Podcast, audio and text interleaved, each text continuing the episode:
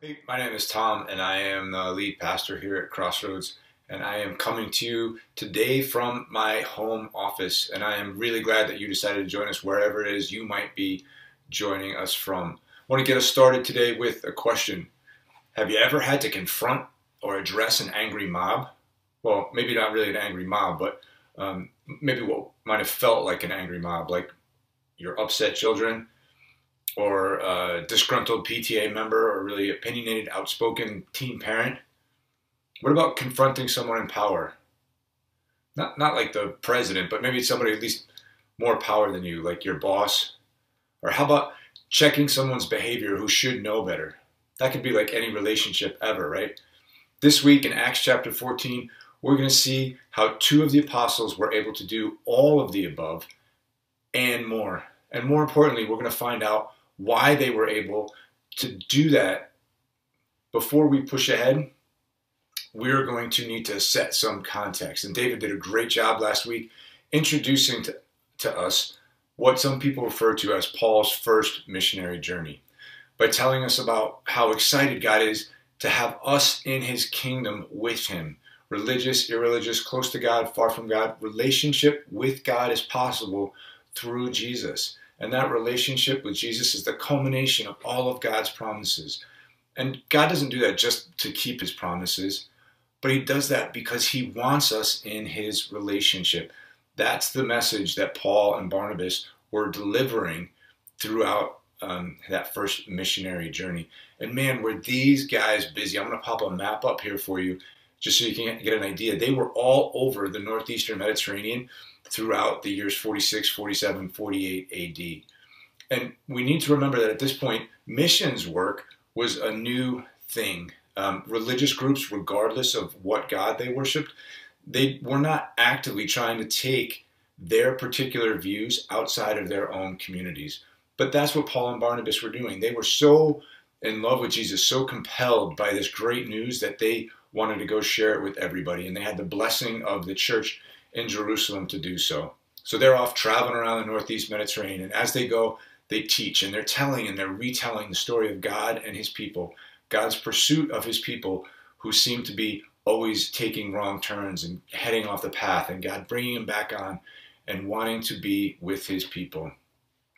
And one of the key ways that Paul and Barnabas do this, as David shared with us, is they um, they share this message of fulfilled prophecy. The Old Testament, the Bible as it existed as Paul and Barnabas were traveling, was filled with the prophecy of a Savior for the nation of Israel, a Savior who would bring blessings not just to Israel, but to the whole world. And their teachings were accompanied by amazing signs and wonders, what the Bible refers to them. These were, these were healings and miracles and even acts of divine judgment. These two years were marked by amazing successes in preaching the good news of Jesus to others and having others come to know Jesus. And they were also marked by literally near death experiences as the two traveled around. Today, we're going to look at one account that I think is really indicative of this whole first journey. And there's so much that we can learn from this, um, this account that we find in Acts chapter 14. We're going to read verses 8 through 20. Here we go. In Lystra there sat a man who was lame. He had been that way from birth and had never walked.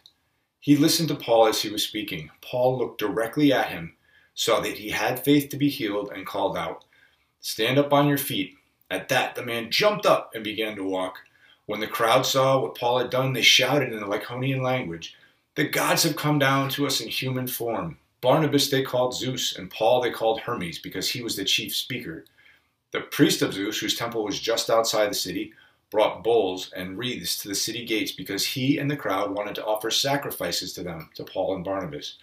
But when the apostles, Barnabas and Paul, heard of this, they tore their clothes and they rushed out into the crowd, shouting, Friends, why are you doing this? We too are only human. Like you, we are bringing you, sorry, we are only human like you. We are bringing you good news, telling you to turn from these worthless things to the living God who made the heavens and the earth and the sea and everything in them.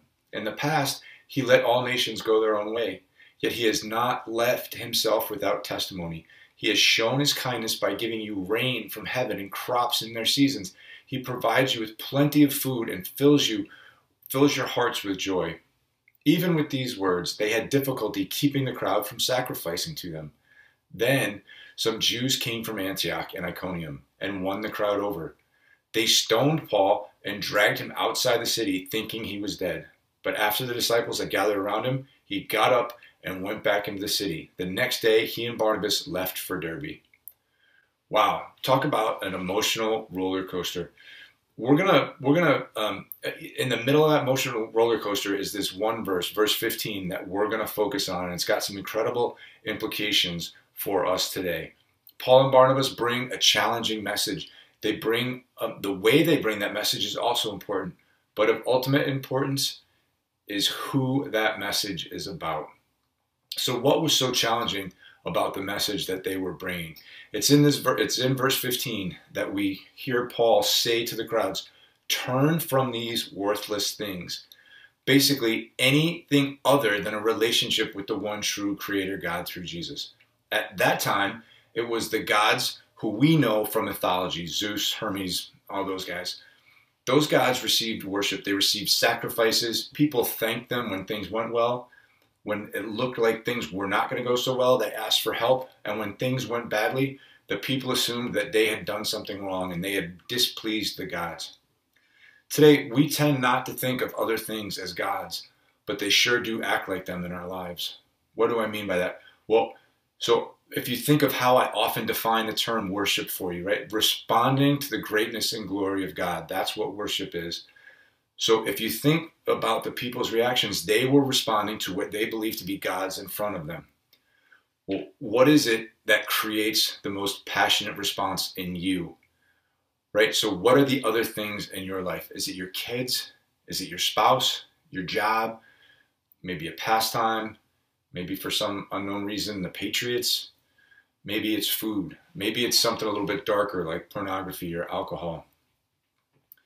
So, thinking of it in terms of what we respond to is one way. If that's not really connecting or making sense, try this on. To whom or to what do you turn first for direction? What is that you turn to first for comfort? Or maybe for understanding? What about for provision? What about for meaning? Now think about that thing or person. What sacrifices do they require? They require your time, too much of your time, your effort, more effort than you have to give, money, self respect, maybe that makes you do things that you wouldn't have otherwise done, your health. God is the only one who can perfectly provide us with meaning and guidance and direction and purpose. God created us. He created us with the need for Him built right in. But we still try to fill it up with those other meaningless things. So I'm going to push pause here for just a second because 98% of the time I do realize the things that come out of my mouth. And I realize that I just compared perhaps some very important people to you, your spouse or your kids, to worthless things. But before you jump off the live stream or, or write an email, let's try to put this in context. As the source of everything, as the source of sustenance, identity, direction, peace, when compared to the God of the universe, anything else is indeed worthless at being God. Your children, your spouse, your job, food, sex, all those things are gifts from God. But when we put them in the place in our lives reserved for God, we render them worthless. Right? So the, the message that they were bringing was turn from these worthless things, friends. Turn from these worthless things to the living God, the Creator God. Now, the next thing that we need to look at is how they delivered that message. They delivered that message with boldness and with humility. Paul and Barnabas stood up to governmental leaders. They stood up and confronted angry mobs. They stood up to religious experts. But at the same time, they did all those things with boldness. At the same time, they were humble enough to tear their clothes when the mob tried to worship them as if they were God. What does that mean, tear their clothes? It doesn't really, it just sounds bizarre to us right now. But the original audience would have understood that gesture as a representation of anguish and mourning. being compared to God, stealing God's glory, was as distressing to Paul and Barnabas as if they had lost a loved one. The boldness here is, is specific to free speech and candor. Free speech and candor. Just saying it, telling it like it is. It is, however, so much more than that. As we look at its use throughout the book of Acts, this is a boldness that comes from God, not theological or rhetorical training. And even Paul, who had some training, was operating way above his pay grade in the things that he was saying and the things that he was doing. We look back at some of the earlier passages in Acts. We look at how uh, the apostles and the disciples were referred to as unschooled, ordinary men. It's a boldness that comes from God. The humility here is talking about not stealing God's glory. It's talking about pointing people to God as God instead of drawing attention to ourselves for our own glorification. I don't know about you guys, but they were doing some pretty amazing things. They were healing people, they were preaching, they were being followed by thousands and thousands of people. I would have had a hard time with that not going to my head.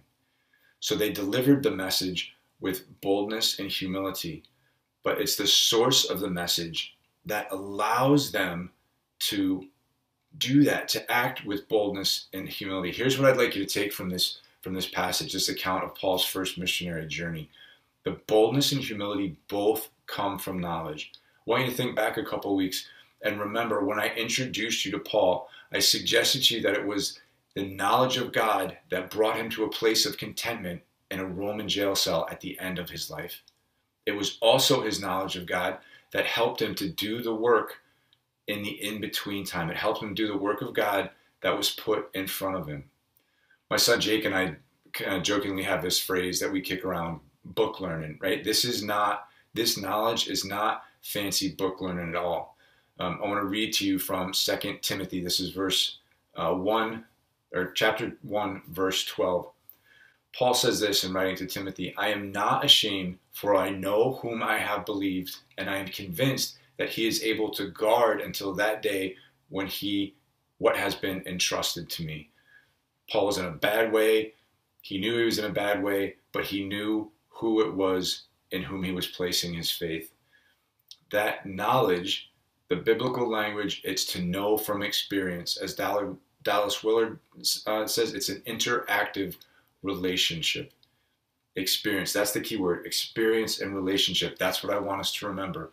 Their boldness came as they experienced God's faithfulness. Our boldness can come when we experience God's faithfulness. Paul and Barnabas were bold because they knew who God was by experience. They were bold because they God had shown himself faithful. We can be bold because God is faithful. When confronted with taking God at his word, when faced with temptation, when troubled by doubt, when attacked by evil and all the forms that it takes in today's world, when sharing God's story, we can be bold because God is faithful. Even when our faith falters or fails, God's does not. We can be bold because God's faith does not fail. And God gives us two great reminders of his faithfulness in himself. He gives us the persons of Jesus and the person of the Holy Spirit. Listen to this from Colossians chapter 1 verses 15 through 20. What a reminder of God's faithfulness that we have in this. The Son is the image of the invisible God, the firstborn over all creation. For in him all things were created, things in heaven and on earth, visible and invisible, whether thrones or powers or rulers or authorities. All things have been created through him and for him. He is before all things, and in him all things hold together. And he is the head of the body, the church. He is the beginning and the firstborn from among the dead, so that in everything he might have the supremacy. For God was pleased to have all his fullness dwell in him, and through him to reconcile to himself all things, whether things on earth or things in heaven, by making peace through his blood shed on the cross. That's Jesus that's the great one of the great reminders that we have of God's faithfulness. Maybe the greatest. Jesus is God who lived, died, and rose again for you and for me that we might be in relationship with him. Jesus didn't give up heaven and eternity so that you and I could just think about God. And while that's important, there's so much more to it than that. That you and I would be so close to Jesus that we could think with him, that we might have the mind of Christ. And that's not just a figure of speech. Before Jesus ascended, he told his followers and the followers that were to come that through the Holy Spirit, the person of God that comes, that dwells in each one of us, we would have the mind of Christ. 1 Corinthians chapter 2.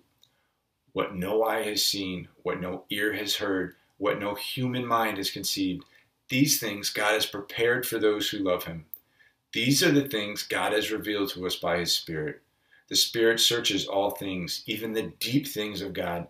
For who knows a person's thoughts except their own spirit within them? In the same way, no one knows the thoughts of God except the Spirit of God. What we have received is not the Spirit of the world, but the Spirit who is from God, so that we may understand what God has freely given us. This means that we can think with God. Through the Spirit, we have His mind in a way that our little brains can handle and comprehend and act upon. Think about, you guys, think about these two great reminders. Jesus is God. And then we have these historically reliable and accurate accounts of his life in the Gospels. And we have extra biblical historical sources, all that point and validate to the person of Jesus. Then Jesus gives us the gift of the, of the, of the Holy Spirit so that we might boldly live eternal kind of lives here and now into forever. So if boldness comes as we experience God's faithfulness, humility comes as we experience God's transcendence, God's hugeness, his otherworldliness, his the the part of God that we lack the ability to understand. I always feel kind of silly trying to communicate how indescribable God is. It just seems uh, almost an, an impossible task. So right now I'm going to trust God at his word that scripture does not go out empty. And uh, I just, I'm going to read to you some passages that describe God in his transcendence. We're going to start in the book of Jeremiah, Old Testament prophet. Ah, sovereign Lord, you have made the heavens and the earth by your great power and outstretched arm. Nothing is too hard for you. God is omnipotent, He's all powerful from the book of Job. This is one of Job's friends talking to him about the knowledge of God. Can you fathom the mysteries of God? Can you probe the limits of the Almighty? They are higher than the heavens above. What can you do? They are deeper than the depth below. What can you know? Their measure is longer than the earth and wider than the sea. God is all knowing, He's omniscient. From the book of Ephesians, also written by the Apostle Paul. May you have power together with all the Lord's holy people to grasp how wide and long and high and deep is the love of Christ. This speaks to God's perfect, unconditional, self sacrificing love, a love that is so far beyond any love that we've ever experienced that it is also indescribable. And finally, we end with this from the prophet Isaiah talking about God's ability to be everywhere at once, his omnipresence. For this is what the, the high and exalted one says He who lives forever, whose name is holy, I live in a high and holy place, but also with the one who is contrite and lowly in spirit, to revive the spirit of the lowly and to revive the heart of the contrite. God is everywhere. He is always, always with us his those qualities that I just read to you, those verses, spend some time with those verses this week. Spend some time in the the, um, the, the Corinthians passage. Spend some time in the Colossians passage and meditate on who Jesus is and how great the Holy Spirit is. The gifts that we have that draw us into this place of humility, that draw us into this place of boldness. And when it comes to comes to humility, um, think of think of it this way. This is a quote from Ligonier.org in one of their daily devotionals. When we begin to grasp the immensity and incomprehensibility of the Lord, we begin to see our place in this world, and we are forced to acknowledge our limitations. And acknowledging our limitations is part and parcel of true humility. Boldness comes as we experience God's faithfulness. Humility comes as we experience God's transcendence. as we come to know God, as we experience Him in relationship, we grow in faithfulness. As we experience His faithfulness, we grow in humility, we grow in boldness. Now, um, when I was a younger leader, I was convinced that we needed a deep foundation in what we believe. And that I still believe that is very, very important. And by going deep, we would be able to go wide, that that would enable us to reach many, many people who need to know the love of Jesus. What I am learning now that is of equal importance, maybe even more important, is that we need to know through experience, we need to know who it is that we believe in. You and I need to know and grow in the person of Jesus, what he is like and what he is not like. This is so important to us that it's we've built it into our vision statement. Our vision statement is we want to build a community where people come to know and come to know and grow in Jesus in a way that draws others to do the same. The more we grow in the knowledge, the experience of God, the more we grow in things like boldness and humility. The more we grow in the knowledge of God, we the more we become the people He created us to be. And as we do that together, it's impossible to do it alone, folks. We need to do this in community. As we do it together, we become the church that we were created to be, and we become that disruptive force in the world around us as we bring the divine nature of Jesus with us to those around us. I want to end my time today by just giving you a chance to spend some time um, thinking, meditating, praying about the person of Jesus and, and what it is to experience him in all of his different fashions. And we're going to do that um, through the use of one of the Psalms. I'm going to read to you Psalm 138. Ben and Owen are going to kind of play underneath me. And as we wrap that up, we're going to head right into a time of worship and song.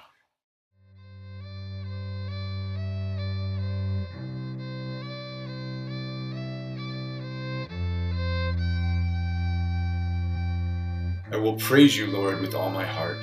Before the gods, I will sing your praise. I will bow down toward your holy temple, and I will praise your name. For your unfailing love and for your faithfulness, for you have so exalted your solemn decree that it surpasses your fame. When I called, you answered me. You greatly emboldened me. May all the kings of the earth praise you, Lord when they hear what you have decreed. May they sing of the ways of the Lord, for the glory of the Lord is great. Though the Lord is exalted, he looks kindly on the lowly. Though lofty, he sees them from afar. Though I walk in the midst of trouble, you preserve my life. You stretch out your hand against the anger of my foes. With your right hand, you save me. The Lord will vindicate me. Your love, Lord, endures forever do not abandon the work